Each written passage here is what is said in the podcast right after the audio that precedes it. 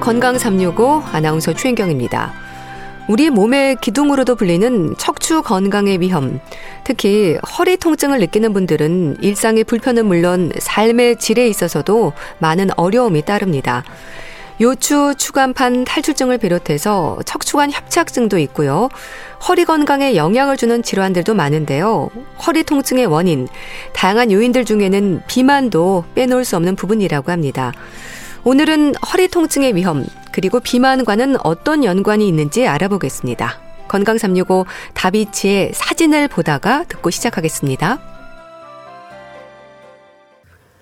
허리 통증은 많은 분들이 느끼는 흔한 증상입니다. 허리 통증을 유발하는 요인들도 많죠. 일시적일 수도 있지만 지속적인 허리 통증에 있어서는 원인과 함께 통증 완화를 위한 방법을 찾아야 할 텐데요.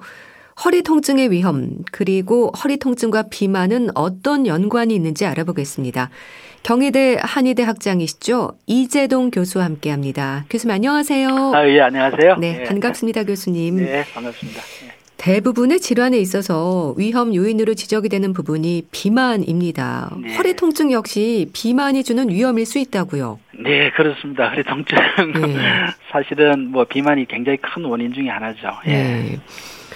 그 허리 통증 흔히 이제 허리 디스크로 불리는 추간판 탈출증부터 여러 가지 요인들이 원인으로 지적이 될 텐데 네. 그럼 우선 자세의 문제가 큰 걸까요?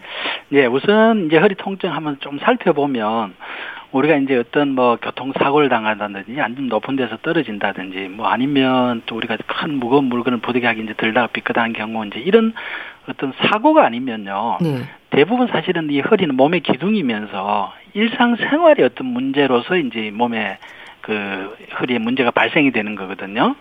예, 그래서 이제 일상생활에서 이제 어떻게 보면 몸에 문제가 생기고 몸의 문제에서 이제 이런 문제가 생기는 건데 예. 그러면 이제 몸의 문제라는 건 어떤 거냐? 이 허리라는 거는 말씀드렸다시피 기둥인 만큼 어떻게 보면 역학적으로 우리 몸의 상체의 어떤 중력이 있잖아요, 그죠? 예. 그걸 지지, 저, 이걸 받쳐주고 있는 거잖아요. 그러니까 상체의 중력과 이 하체에서 받쳐주는 지지력의 어떤 균형이 깨지는 거거든요.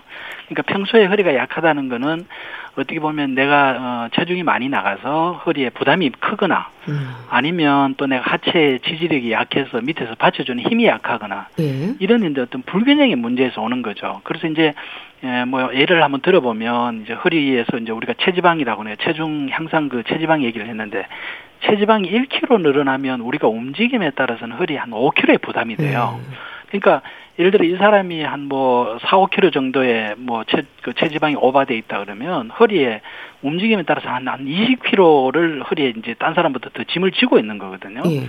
허리 부담이 될 수밖에 없죠. 그리고 이제 또 하체의 어떤 지지력이나 근력이 약한 사람도 어 이제 위에서 어떤 부담이 오히려 뭐 정상적이라 하더라도 하체가 가늘고 이러면은 어 받치기가 힘들잖아요. 네. 예, 이제 그래서 이게 역학적인 문제가 사실은 중요하다. 대부분 이제 우리가 아프면 허리 허리에 가서 이제 병원에 가서 MRI 찍고 엑스레이 찍고 자꾸 허리만 들여다 보는데 실제로는 이 허리의 문제의 대부분은 우리가 어떤 사고로 인하지 않으면 대부분 자기 일상생활에서 몸의 균형이 깨지고 그걸로 인해서 허리가 항상 약해져 있는 상황이다라는 걸 한번 생각해 볼 필요가 있다는 거죠. 네. 네. 그러니까 말씀 주신 것처럼 우리 몸의 기둥이자 중심인 허리에 문제가 생기면 삶의 질도 떨어질 수밖에 없습니다. 예, 예. 교수님, 허리 통증을 증상으로 하는 질환들이 참 많죠. 네, 사실은 뭐 병명이 여러 가지 많습니다만은 이제 대표적인 몇 가지만 제가 한번 짚어보면요. 예.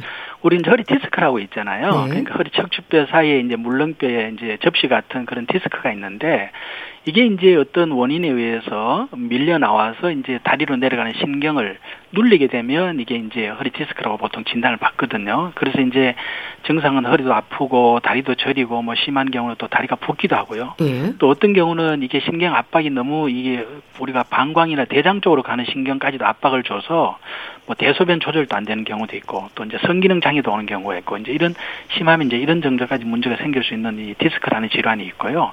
그다음에 이제 요즘 연세 드신 분들한테 가장 이제 많이 듣는 얘기가 척추관 협착증이라는 말을 들을 네. 거예요. 사실은 이 척추관 협착증은 어떻게 보면 하나의 뭐 쉽게 얘기한다면 만성적으로 허리가 약해져서 만성적으로 허리가 약해지면서 허리가 한 부위가 아니라 여러 부위의 어떤 다발성으로 디스크가 발생된 경우라고 보면 되거든요. 예. 그래서 이제 제가 표현을 좀 쓰면 허리가 약해지면 허리 뼈 이제 우리가 뭐 대충 뭐 어, 그 뭐죠? 우리 감자탕이나 이런 걸 보면 척추 뼈가 있잖아요. 네. 그뼈 사이에 이제 디스크라는 게 있는데 그 물주머니인데 이게 이제 허리가 약해지다 보면 근육이 척추를 보호를 못 해주기 때문에 이게 계속 디스크에 압박이 가게 돼요. 네. 압박이 가게 되면 이 디스크 물주머니는 제가 이제 소나무 송진 나오듯이 디스크에서 진이 빠져나와요. 물 아, 진이 네. 진이 네. 빠져나오면 이제 가시 같은 게 형성이 되거든요. 이제 그래서 신경을 눌리게 되면 그게 이제 어떻게 보면 퇴행성, 만성 퇴행성 디스크가 되는 거고요. 예. 그 다음에 이제 그게 한 부위가 아니라 여러 부위에 나오게 되면 그 뒤에 척수가 지나가는 척추관이 있습니다. 신경관이 있는데 그 관이 좁아질 거 아닙니까? 예. 그리고 이제 자극을 주면 염증이 생기면서 신경관을 싸고 있는 어떤 인대나 이런 데 염증도 생길 거고 염증이 생기면 비대해지면서 이 추관공이 좁아드는 거거든요. 쉽게 예. 말하면 척추관 협착증이라는 거는 척추관이 좁아드는 거죠. 좁아들면서 이제 다리로 내려가는 신경을 이제 예, 자극을 주게 되고 이제 이렇게 되는데요. 이제 이런 경우는 어떻게 보면 만성 디스크가 온 하나의 어떤 나타나는 현상이라고 보면 되는데 여기 네. 이제 가지고 있는 약간 특징적인 증상이 있어요. 이제 허리 디스크하고 유사하게 허리도 아프고 다리도 저리지만 이 척추관 협착증의 특징적인 증상이 뭐냐면 파행보행이라고 그래서 네. 한 5분이나 10분 정도 그러면 절어서 다리가 저리 막 저리면서 걷기가 힘들고 또 잠시 앉아서 쉬면 또 괜찮고 음. 이제 이게 이제 그 파행 보행이라는 거거든요. 이제 그렇게 나타나고 그다음에 이제 허리를 앞으로 이렇게 굽히고 굴곡을 하면 오히려 이제 뒤에 이제 이완이 되면서 어 증상이 완화되는 이런 어떤 특징을 가지고 있는 게 이제 바로 척추관 협착증이고요. 네. 그 다음에 이제 뭐 척추 분리증이나 전방 전이증이나 다 사실은 어떻게 보면 뭐 사고로 인해서 그럴 수도 있습니다만은 네. 요게 이제 대부분 허리가 약해지면 어, 척추를 잡고 있는 이 그 관절이 또 금이 가기도 하고요. 이제 그러면서 뭐 분리증이나 또 그게 심해지면 이제 전방 전이증 돌 음, 수가 있고 네. 특히 이제 청소년들 같은 경우에 이제 보면 이게 이제 성장기잖아요. 네, 그렇죠. 예, 성장기는 이 뼈의 속도가 굉장히 빠르거든요. 뼈의 성장 속도를 어떻게 보면 근육이 이게 보강해주면서 뼈가 성장이 돼야 되는데 뼈 성장이 빠르다 보니까 근육이 이제 그게 따라가지를 못하는 근육의 성장이 따라가지를 못하는 경우가 있어요. 네. 특히 이제 이런 경우 흔히 이 경우 이제 무릎 같은 경우는 성장통이라고도 음. 얘기하는데 척추도 마찬가지 이제 이러다 보면 이제 허리에 힘이 없는 거죠. 어떻게 보면 뼈는 키는 큰데 힘이 없다 보니까 학생들이 의자에 오래 앉아 있잖아요. 네. 그러다 보면 이제 허리에 힘이 없고 힘드니까 자꾸 이제 비틀어지면서 몸이 이제 척추가 휘어지는 거죠. 음. 그게 이제 만성화되면 이제 정상적인 척추의 어떤 S자 만공을 벗어나면서 이제 측만이 되는 거고요. 이제 이게 지속이 되다 보면 특히 이제 어, 청소년 같은 경우는 학생들은 뭐 허리 통증뿐만이 아니라 소화장애도 오고 또 이걸로 인해서 집중력 저하도 오고 또 집중력 저하가 오게 되면 이제 공부를 해야 되는 그런 부분도 있는데 이제 그게 몸이 따라주지 않으면 이제 정신적인 문제까지도 이제 유발하는 사실 어떻게 보면 이제 다 관리하고 개선해야 될 그런 질환이죠. 네. 네. 그렇다면 진단을 위한 검사로요. 뭐 엑스레이나 예, 예. MRI 검사도 예, 있고요. 예, 예. 다양한 검사로 척추 상태를 확인하게 되는데 예. 우리 몸의 문제를 보는 것도 중요하다면서요. 네, 그렇습니다. 지금 말씀대로 MRI나 엑스레, 엑스레이를 통해서 현재 허리가 그러면은 몸의 문제로서 어떤 상태에 있는지를 확인하는 것도 굉장히 중요하지만은요. 네. 왜 이런 허리에 문제가 생겼는지를 보는 거는 이제 제가 말씀드렸던 몸의 문제거든요. 그래서 몸의 문제는 첫째 이제 예, 사실 거울을 자기 몸을 한번 보는 겁니다. 네. 자기 몸을 보면 우리가 정상적인 어떤 체형에 비해서 많이 뚱뚱한지 또는 말랐는지 이것도 이제 중요하고요. 예. 그 다음에 이제 상체가 좀 더 하체보다는 좀 더 비대하지 않는지, 음. 뭐 이런 것도 굉장히 허리에 영향을 미치기 때문에 중요하고요. 이제 그런 전체적인 몸을 보는 거는 이제 우리 어떻게 보면 한방에서는 그 사람의 기혈 상태를 보는 거거든요. 예. 그게 중요한 거고. 그 다음에 이제 우리가 어, 뭐, 요즘 뭐, 주민센터나 이런 그, 피트니스 센터 가면 쉽게 할 수 있는 게 체성분 분석이라는 게 네, 있습니다. 네. 그래서 이제 그걸 통해서 내 몸에 체지방이 많은지, 얼마나 많은지, 또 근육량이 얼마나 부족한지를 체크해 볼 수가 있고요. 또 이제 만약에 이게 여의치 않으면, 집에서 우리 자기 몸을 한번 그, 길이를, 체, 체간을 한번 재보는 방법이 있어요. 그래서 이제 첫째 우선 목둘레를 한번 재보면 이 사람의 비만 정도를 알 수가 있는데요. 예. 목둘레는 우리 줄자 같은 걸로 이제 목젖 있죠. 아담스 애플의 목젖 한 1cm 아래에 이걸 재보면 남자 같은 경우는 37cm 이상, 또 여자는 33cm가 이상이면 아 내가 비만하구나 이렇게 알 수가 있고요. 예. 그 다음에 이제 우리가 근육량을 재는 방법, 내가 근육이 부족한지 아닌지를 이제 아는 방법은 어, 남녀 공이 이제 그 종아리를 재는 겁니다. 아. 종아리는 무릎 아래에 이제 종아리 우리 가장 이렇게 서보면 가장 튀어나온 부분이 있잖아요. 네. 가장 굵은 부분. 거기를 재보면 이거는 남녀 동일하게 한 32cm 이하이면 아 내가 근감소증이 있구나 이렇게 근육을 내가 키워야 되겠구나 이런 걸 알 수가 있고요. 예. 그다음에 이제 우리가 복부 이게 이제 비만도 중요한데요. 이제 뭐 배꼽 양발을 벌리고 이제 배꼽 아래 배꼽 한 2cm 위에 아래가 아니라 배꼽 한 2cm 위에 이제 이렇게 재 보면 이제 뭐 대부분 아시죠. 허리 둘레가 이제 뭐 90cm 남자는 90cm 이상, 여자는 85cm 이상이면 내가 복부 비만이고 이제 이런 경우는 음식을 내가 좀 천천히 먹어야 되겠다. 음. 지방을 좀 줄여야 되겠다. 이런 걸 이제 예, 판단할 수가 있죠. 예. 네. 예. 그렇게 해서 문제가 확인이 되면 치료에 있어서는 어떤 부분들에 신경을 써야 할까요? 네, 우선 뭐 이제 확인해 보면 아 뚱뚱하면은 이제 어떻게 보면 어 우리가 이제 의사들 입장에서는 이제 특히 한의사 입장에서는 말씀드렸다시피 그런 걸 보면 오장육부의 기능이라든지 이제 기혈 상태를 알 수가 있지만은 예. 일반인들은 뭐 그런 걸 잘 모르잖아요. 그래서 쉽게 얘기하면 내가 뚱뚱하면 아 내가 지방이 문제구나. 아. 내가 좀 지방을 줄여야 되겠구나. 네. 또 팔다리가 가늘면 아 내가 근육량이 부족하구나. 또 말씀드렸다시피 뭐그 종아리 같은 걸 재서 근육량을 체크를 더 정확하게 해볼 수도 있고요. 네. 그래서 근육량을 늘리려면 내가 앞으로 운동이나 음식으로 해서 근육을 보강해야 되겠구나 알 수가 있고 또 상하체가 불균형이면 아 내가 호르몬 밸런스가 깨져 있구나 내가 생체 리듬이 지금 깨져 있구나 이런 경우는 어쨌든 우리가 잠 뭐 비만할 때도 계속 얘기를 했습니다만은 수면을 통해서 이제 생체 리듬을 잡는 게 예, 중요하죠. 예. 네, 이제 이런 이걸 스스로 이제 회복 안 되면 사실 이제 전문가의 도움이 좀 필요한 거거든요. 왜냐하면 네. 그는 오장 육부의 기능까지 어쨌든 약 약물이나 치료를 통해서 같이 해주는 게 훨씬 효율적이니까요. 예. 네, 예. 그러면 치료는 어떤 식으로 이루어지는 건지 좀 얘기를 해주세요. 네, 그 뭐 말씀드렸다시피 아까 이제 뚱뚱하면 어쨌든 뭐 비만하면서도 계속 얘기를 했습니다만 이제 예. 지방을 줄이기 위해서 우리가 기혈 순환을 도와주는 그런 약물이나 이런 걸로서 이제 개선해 주게 되고요. 또 이제 뭐 근육량이 부족한 팔다리가 마르고 이런 경우는 어쨌든 어, 기혈 생성이 잘 되도록 위기능이나 이런 것들을 같이 보강해 주면서 해야 되는 거고요. 네. 또 아까 상체 비만이면서 어 사실은 어떻게 보면 상체 비만이 이 허리에 제일 안 좋거든요. 왜냐하면 상체 비만이라는 기운이 위로 올라가면서 상체는 어떻게 보면 역삼각형이잖아요, 그죠? 상체 그렇죠. 비만이요. 그러면 중력은 더 무거울 거 아니에요, 음. 당연히. 그리고 하체는 더 가늘 거 아니에요. 네. 사실은 제일 이제 우리가 그 허리 통증이 안 좋은 게 이제 어떻게 보면 상체 비만인데요. 아, 그렇겠네요. 네, 그렇습니다. 그래서 이제 그런 분들은 어쨌든 지방도 줄여야 되지만 하체를 강화하기 위해서는 어, 잠 수면이나 이제 운동을 통해서 하체 근육도 강화하고 이제 그걸 그 뭐랄까 어떤 기운을 아래로 내려주는 이제 이런 것들이 이 중요하죠. 그래서 저는 이제 치료도 중요합니다만 예. 사실은 지금 얘기를 제가 드리는 게 대부분 이제 음식이나 운동이나 수면을 통해서 우리 몸을 다 바꿀 수가 있는 거거든요. 예, 내가 이제 어디에 focusing을 두느냐를 제가 비만해서 좀 말씀을 드렸습니다만 네. 어, 그런 생활 습관이 이제 굉장히 중요하고요. 이제 이게 안 됐을 때 이제 치료를 이제 하게 되는 거죠. 예, 네. 병원에 와서 치료가 필요합니다. 예. 예. 일단 뭐 근육량을 늘려서 네. 지지력이라고 해야 될까요? 좀 예, 예. 강화를 시켜야 되는 거네요. 예, 예, 그렇습니다. 예. 또 교수님 말씀처럼 이제 먹는 일, 음식도 네. 중요할 텐데요. 어떤 부분들이 지적이 될까요? 그렇다면.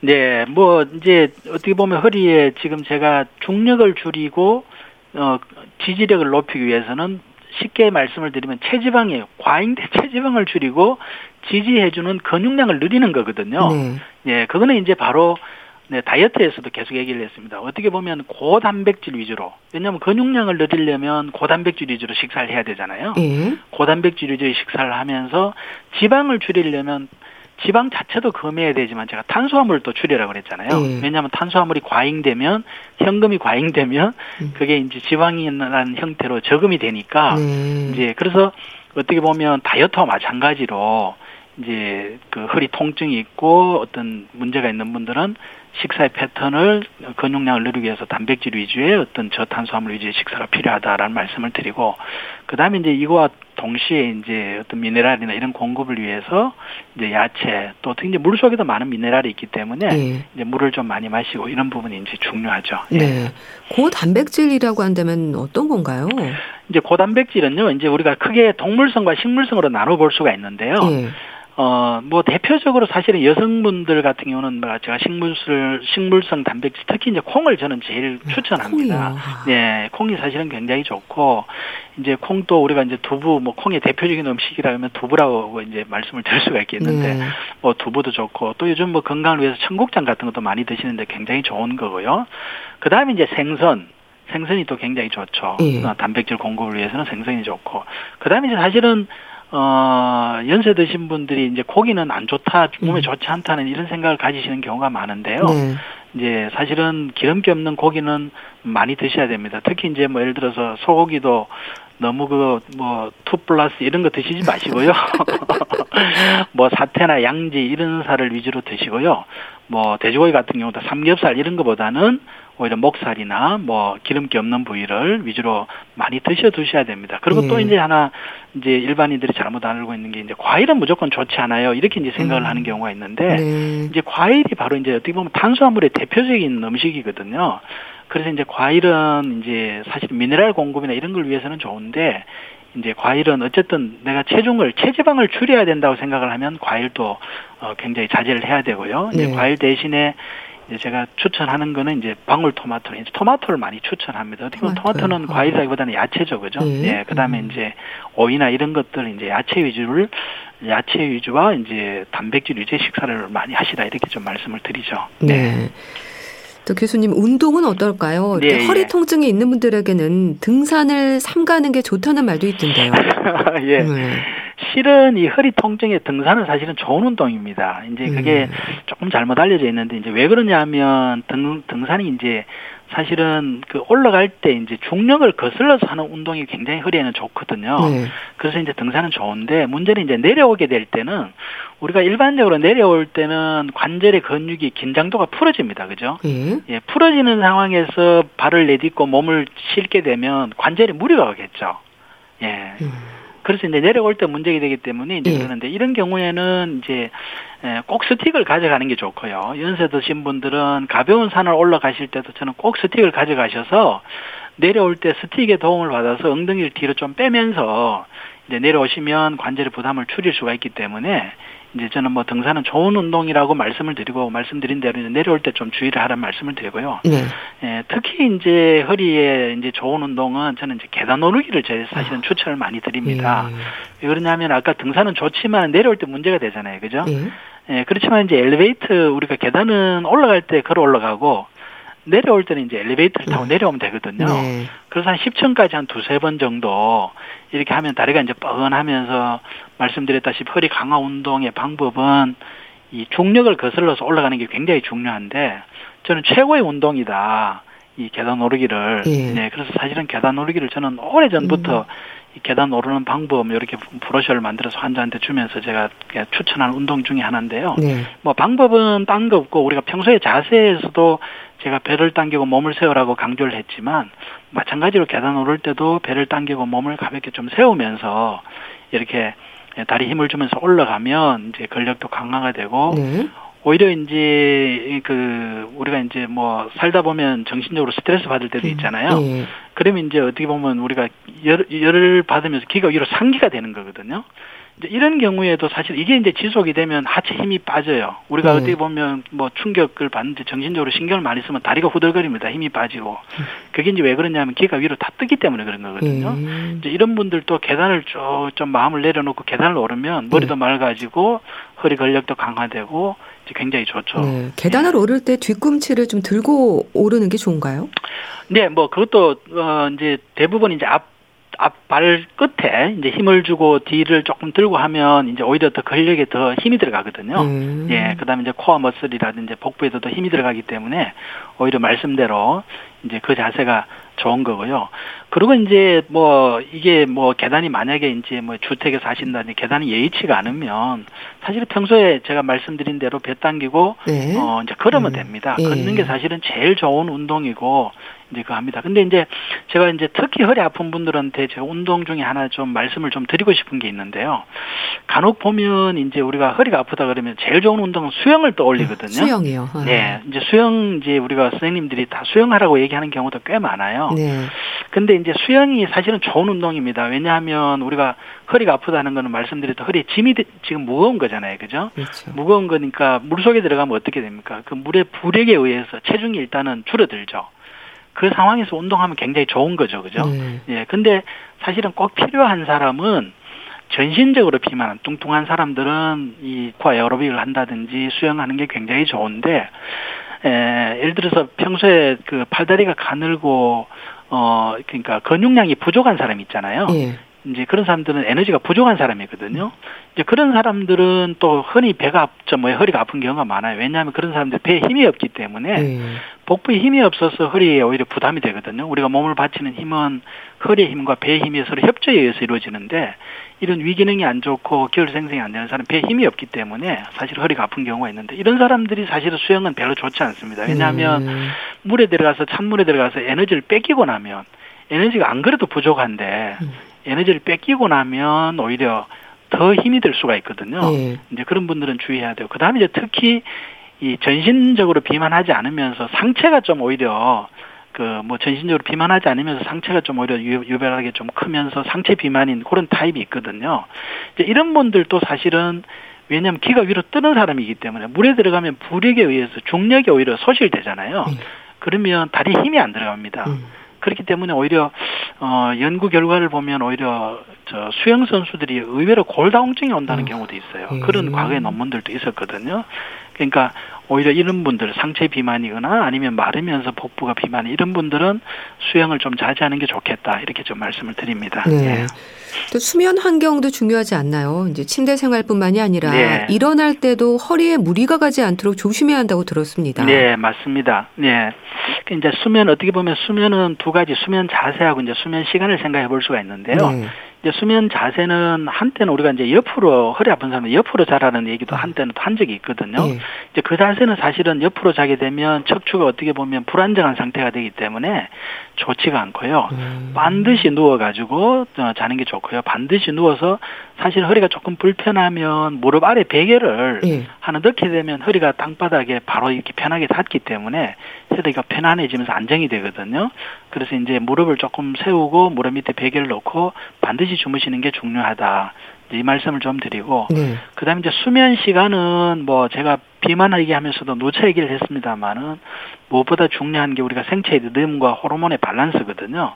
그래서 이제 그게 잘 이루어져야지만 허리 힘이 생기는 거니까 어 10시부터 5시까지 자라. 네. 10시에 못 자면 11시부터 한 6시까지라도 네. 자라. 그 시간이 우리 한의학에서 얘기하는 자연의 음미의 물의 에너지가 들어오는 시간이고 호르몬이 생성되는 시간이다. 네. 네. 그래서 그 시간을 제가 좀 더 또 다시 또 강조를 드리게 되네요. 네. 네. 네. 참 다양한 네. 원인으로 허리 통증이 올 수 있고요. 또 예. 비만 역시 허리 통증을 유발한다는 말씀을 주셨습니다. 네. 교수님, 허리 통증과 비만의 위험 다시 한번 짚어 주시죠. 네, 뭐 사실은 뭐 누구나 한번 이게 우리가 인간의 직립 동물이다 보니까 누구나 한 번은 허리 통증을 겪게 되고 또 뭐 이게 회복이 안 되면 만성적으로 허리 때문에 많은 고생을 하게 되는데요. 예. 결론적으로 얘기하면 허리 중력을 줄여라. 허리 중력을 줄이는 것은 몸의 체지방을 과잉된 체지방을 줄이는 거다.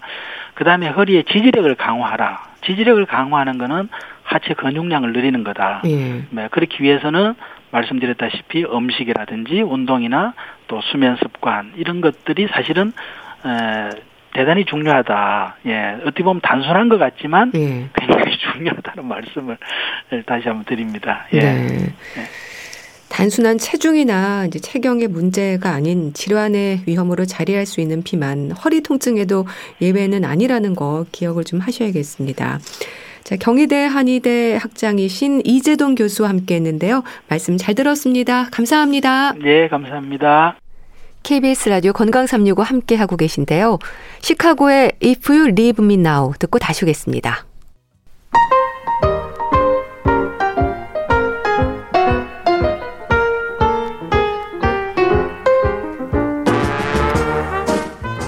건강한 하루의 시작.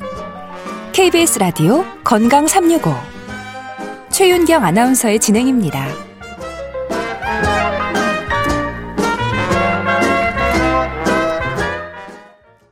KBS 라디오 건강 365 함께 하고 계십니다.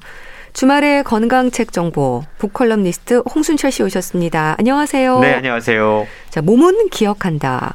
오늘 소개해 줄 책은 어떤 내용인가요? 예. 아, 오늘 책은 트라우마에 관련된 책인데요. 네. 우리가 과거에 경험했던 어떤 사고 혹은 폭행 혹은 질병 어 자신이나 혹은 타인의 신체와 정신에 큰 충격을 준 사건 그리고 그걸로 인해서 약간의 불안을 겪는 경우를 우리가 트라우마라고 이야기를 하는데요. 네. 보통 큰 재해를 당한 뒤에 생기는 비정상적인 심리적인 반응을 우리가 트라우마라고 정의를 합니다. 네.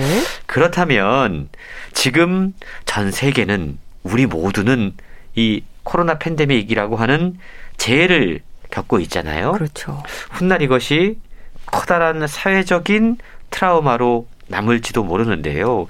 오늘 소개해드리는 몸은 기억한다라고 하는 책은 사실은 트라우마에 대한 현대의 고전이라고 불리는 네. 그리고 트라우마 치료의 바이블이라고 불리는 오래전에 출간된 책이에요.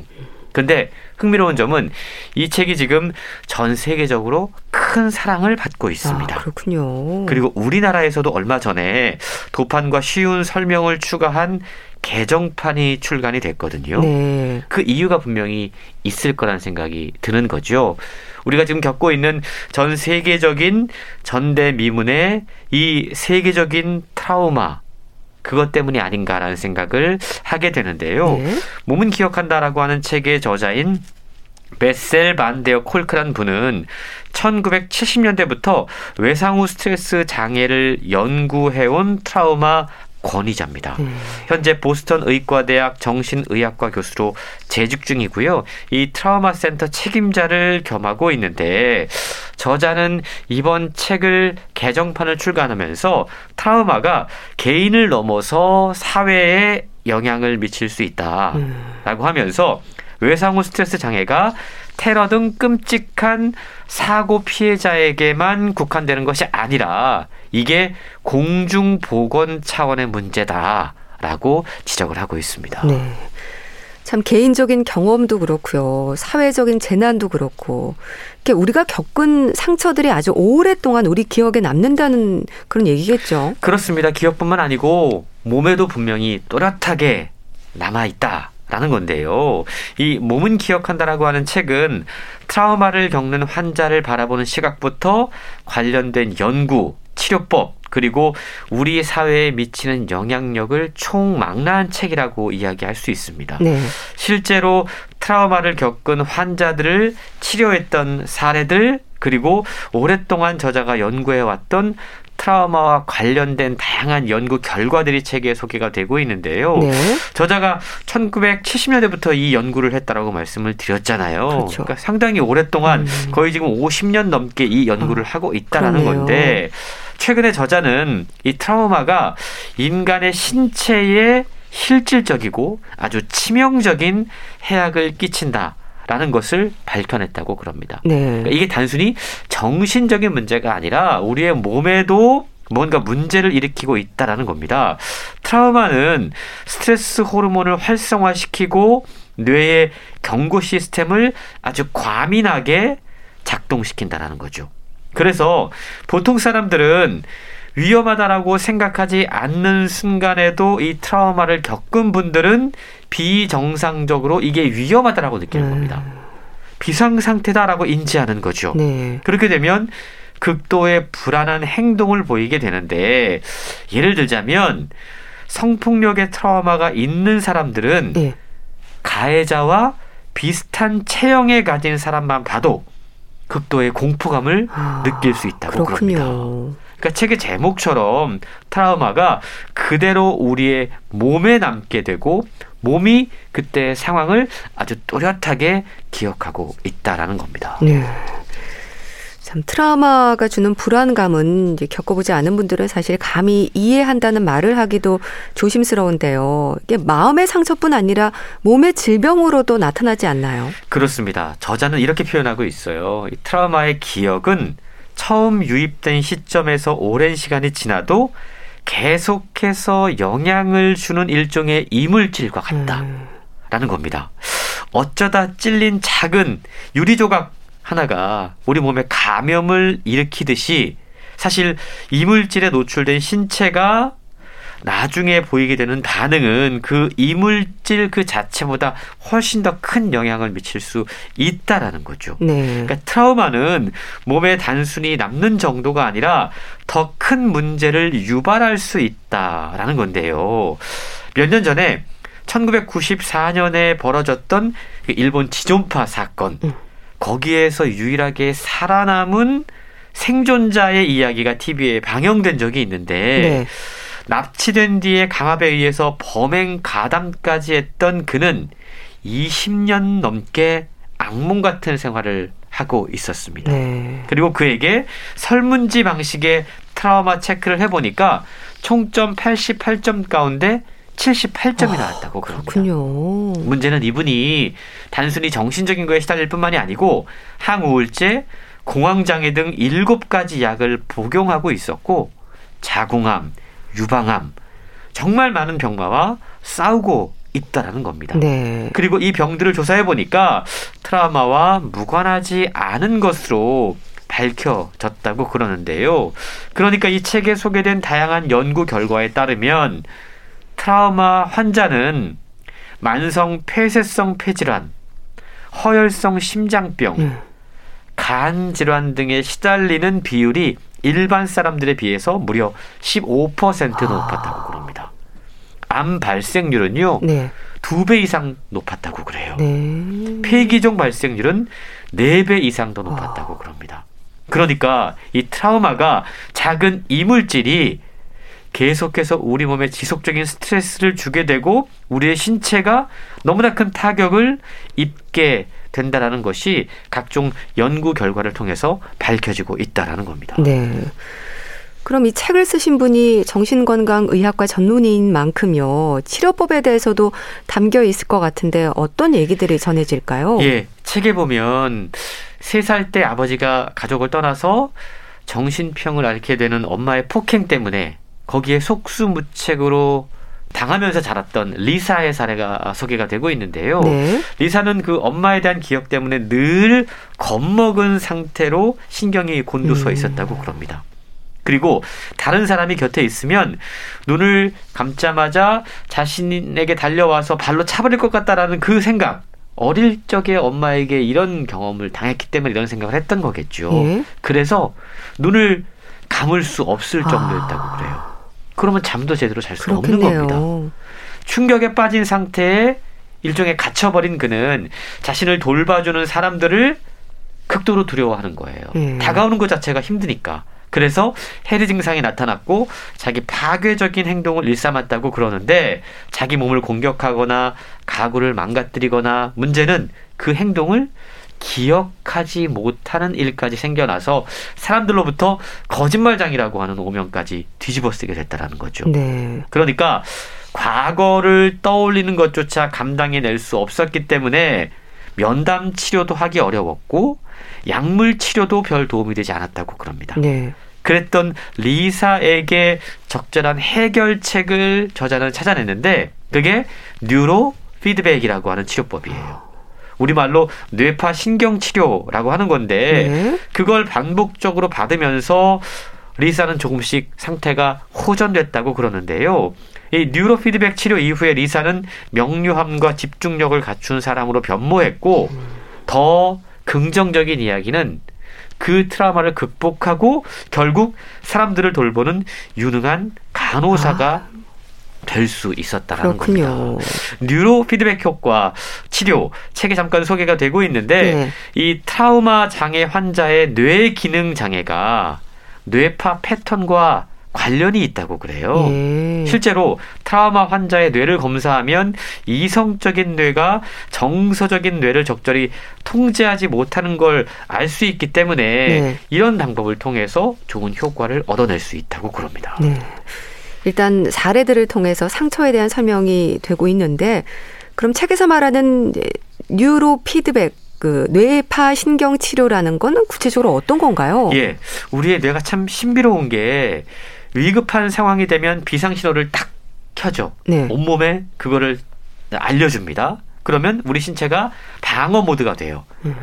그런데 트라우마 장애가 생긴 사람들은 24시간 내내 이 비상 모드 체제를 유지하려고 하는 겁니다. 아, 우리의 뇌는 창의력을 키우고 즐거움을 증폭시키고 친밀함을 느끼는 어떤 사람과의 관계를 더욱더 풍성하게 만드는 여러 상상력 그런 것들을 품게 되는데 네.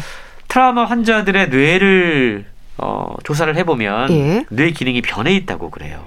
그래서 상상력의 특징인 이 정신적인 유연성이 잘 나타나지 않는다라는 겁니다. 네. 뿐만 아니고 감정을 제대로 느끼지 못하게 돼서 타인들의 감정에도 공감하지 못하게 되고 이게 이제 인간 관계에도 결국 영향을 미치게 되는데요.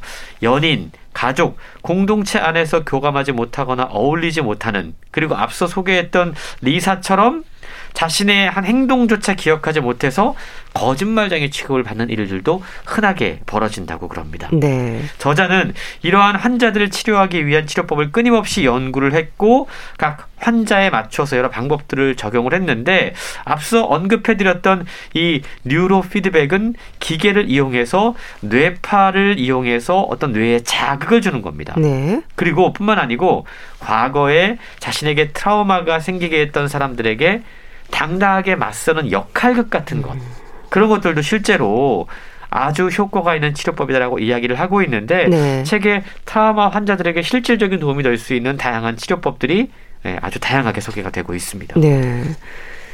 이 트라우마로 기억되는 부분들은 이제 개인의 문제뿐 아니라 우리 사회의 문제라는 것도 주목해야 하는 부분일 텐데요. 그럼 특히 뭐 사회적 재난으로 입은 공동체의 기억은 좀 어떻게 다를 수 있을까요? 이게 참 어려운 부분이긴 한데요. 이 트라우마가 한 사람의 정신 그리고 뇌 그리고 몸을 바꿔 놓습니다. 예. 근데 이게 한 사람뿐만 아니고 결국은 공동체 전체에 사회 전체에 영향을 미칠 수밖에 없다라는 거죠. 그런 면에서 책은 단순히 이 트라우마 증상과 치료법을 다루는 데만 그치지 않고 어떤 우리 사회의 구조를 함께 건드려주고 있습니다. 네. 트라우마가 결국 그 당사자에게만 머물지 않기 때문인데요. 트라우마는 의도하지 않아도 더 심각한 트라우마 증상을 만들어내고 결국 다른 사람들과 공동체 전체에게 상처를 입히게 됩니다. 네. 근데 문제는 아직까지 우리가 트라우마, 의상후 스트레스 장애 그러면 어, 과거에 극심한 전쟁이나 테러 같은 상처를 입은 사람들에게만 국한시키는 경향이 있다는 거예요. 음. 그래서 저자는 트라우마는 그보다 훨씬 더 광범위하게 많은 사람들에게 나타날 수 있다라고 지적하고 있는데요. 네. 그래서 저자는 트라우마가 공중 보건의 문제다. 라고 이야기를 하는 겁니다. 국민 전체의 행복을 위협하는 가장 큰 위협이 될 수 있다. 라는 건데요. 네. 현대 사회에서는 개개인이 안전하고 건강한 삶을 살 수 있는지 요걸 사실 유전 정보보다 그 사람이 어떤 생활 환경에서 자랐는가 음. 이 생활 여건을 통해서 더 정확하게 예측할 수 있다고 그럽니다. 생활 여건을 통해서요. 그러니까 과거에는 유전 정보가 더 중요했다라고 했다면 네. 최근에는 그 사람의 환경, 음. 생활 여건이 그 사람의 건강에 더욱더 중요한 요소로 작용을 하고 있다라는 거죠. 네. 소득 수준, 가족 구조, 어떤 집에서 사는지, 고용 상태는 어떤지, 예. 교육 기회는 충분히 받았는지, 이런 것들이 결국 트라우마, 스트레스가 발생할 위험성을 충분히 키울 수 있는 것들이고, 네. 그리고 그러한 문제가 발생했을 때 사회 전체가 그 문제에 대한 해결책을 찾아내야 된다라는 건데요. 그래서 저자는 책을 통해서 끊임없이 이 개인적인 트라우마와 사회 구조 사이의 문제를 계속 지적을 하고 있습니다. 네. 한 가지 희망적인 소식은 이 트라우마를 잘 극복했을 때 이야기입니다. 네. 저자는 실제로 고난을 이겨내는 그 과정이 주는 감동 그리고 위대함 같은 것들을 소개를 해요. 네, 어떤 게 있을까요? 오프라 윈프리 같은 경우 아, 그녀가 가졌던 과거의 상처 하지만 지금 오프라 윈프리는 그것보다 훨씬 더 위대한 삶을 살아가고 있거든요. 네. 넬슨 만델라 같은 경우도 대표적인 케이스인데요.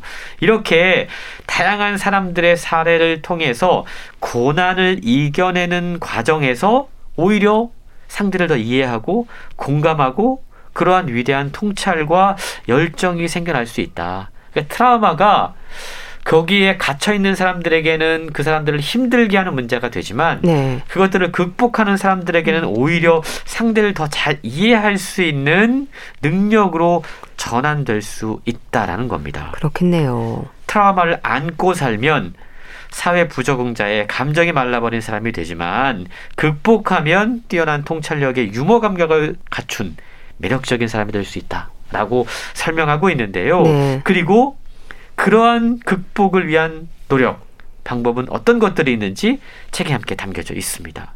결국 이 책은 트라우마 장애를 안고 있는 사람들, 그 사람들은 어떻게 그 장애를 극복할 수 있는가에 대한 이야기만 소개하는 게 아니라 네. 우리 사회가 그들을 어떻게 대할 것인가, 그리고 그들에게 어떠한 도움을 줄 것인가, 그들을 어떻게 품을 것인가, 그리하여 사회 공동체의 행복과 건강을 어떻게 유지할 것인가에 대한 이야기를 함께 포함하고 있습니다. 네. 참, 몸은 기억한다. 저는 제목에서도 좀 그 심각성을 생각하게 되는데요. 그러니까 트라우마의 다양한 양상들에 있어서 이걸 또 겪고 있는 분들에 대한 위로나 이해도 필요하겠죠. 저는 정신건강의학과 전문의를 찾아가서 상담하는 용기도 필요할 것 같다 이런 생각이 듭니다. 그렇습니다. 일단 어떤 질병이든 자기의 증상을 제대로 이해하고 그리고 그걸 누군가에게 솔직하게 에, 이야기하고 공감하는 그런 노력이 분명히 필요한 것 같아요. 네. 특히 우리나라 같은 경우에는 어떤 정신적인 질환을 아직까지도 좀 터부시하고 감추고 숨기고 이걸 어떻게 든 혼자 좀 안고 가는 그러니까 저자의 표현에 의하면 갇혀 사는 삶을 사는 경우들이 상당히 많이 있다라는 거죠. 예. 근데 그런 것들이 결코 이 어떤 질병 치료나 사회 공동체 건강에 도움이 되지 않는다라고 여러 번 지적해서 이야기를 하고 있거든요. 네. 중요한 부분은 우리가 그러한 문제들을 터부시하지 않고 오픈하고 공개하고 한 개인의 건강의 문제가 아니라 사회 공동체 전체의 문제라는 것을 인식하고 이 트라우마에 접근하는 것과 마찬가지로 그런 방식으로 해결점을 찾아가야지만 우리가 보다 건강한 해결책들을 찾아갈 수 있다라는 점을 꼭 인식했으면 좋겠습니다. 네. 또뭐그 정도로 트라우마는 무슨 이렇게 대수롭지 않게 반응하는 것도 상처라는 것도 좀 기억을 하셔야겠어요. 그렇습니다. 우리가 그 개인의 깊은 상처는 사실 이해하기가 되게 힘들거든요. 네. 우리 주변에 보면 특히 요즘 보면 뭐 데이트 폭력이라던가 음. 이런 것들 때문에 상당히 큰 트라우마를 입게 되고 네. 그게 단순히 정신적인 문제가 아니라 나중에 여러 신체적인 증상을 나타나는 경우들을 실제로 우리 주변에서 보고 있잖아요. 그렇죠. 그렇기 때문에 너무 그냥 개인의 문제가 아니라고 자신의 문제가 아니라고 그 문제를 대수롭지 않게 생각하는 건 그 사람에 대한 예의가 아닌 것 같다는 생각을 하게 되고요. 네. 우리가 결국 남의 문제 가 언제든 나의 문제가 될 수 있다라는 인식을 가지고 트라우마를 바라보는 관점을 조금은 좀 바꿨으면 좋겠다라는 생각을 가져보게 됩니다. 네. 자, 트라우마로 고통당하는 분들을 우리가 어떻게 품어야 할지 생각해 볼 수 있는 몸은 기억한다. 잘 들었습니다. 북컬럼니스트 홍순철 씨와 함께 했는데요. 감사합니다. 고맙습니다. 조규만의 다 줄 거야 보내드리면서 인사드릴게요. 건강365 아나운서 최인경이었습니다. 고맙습니다.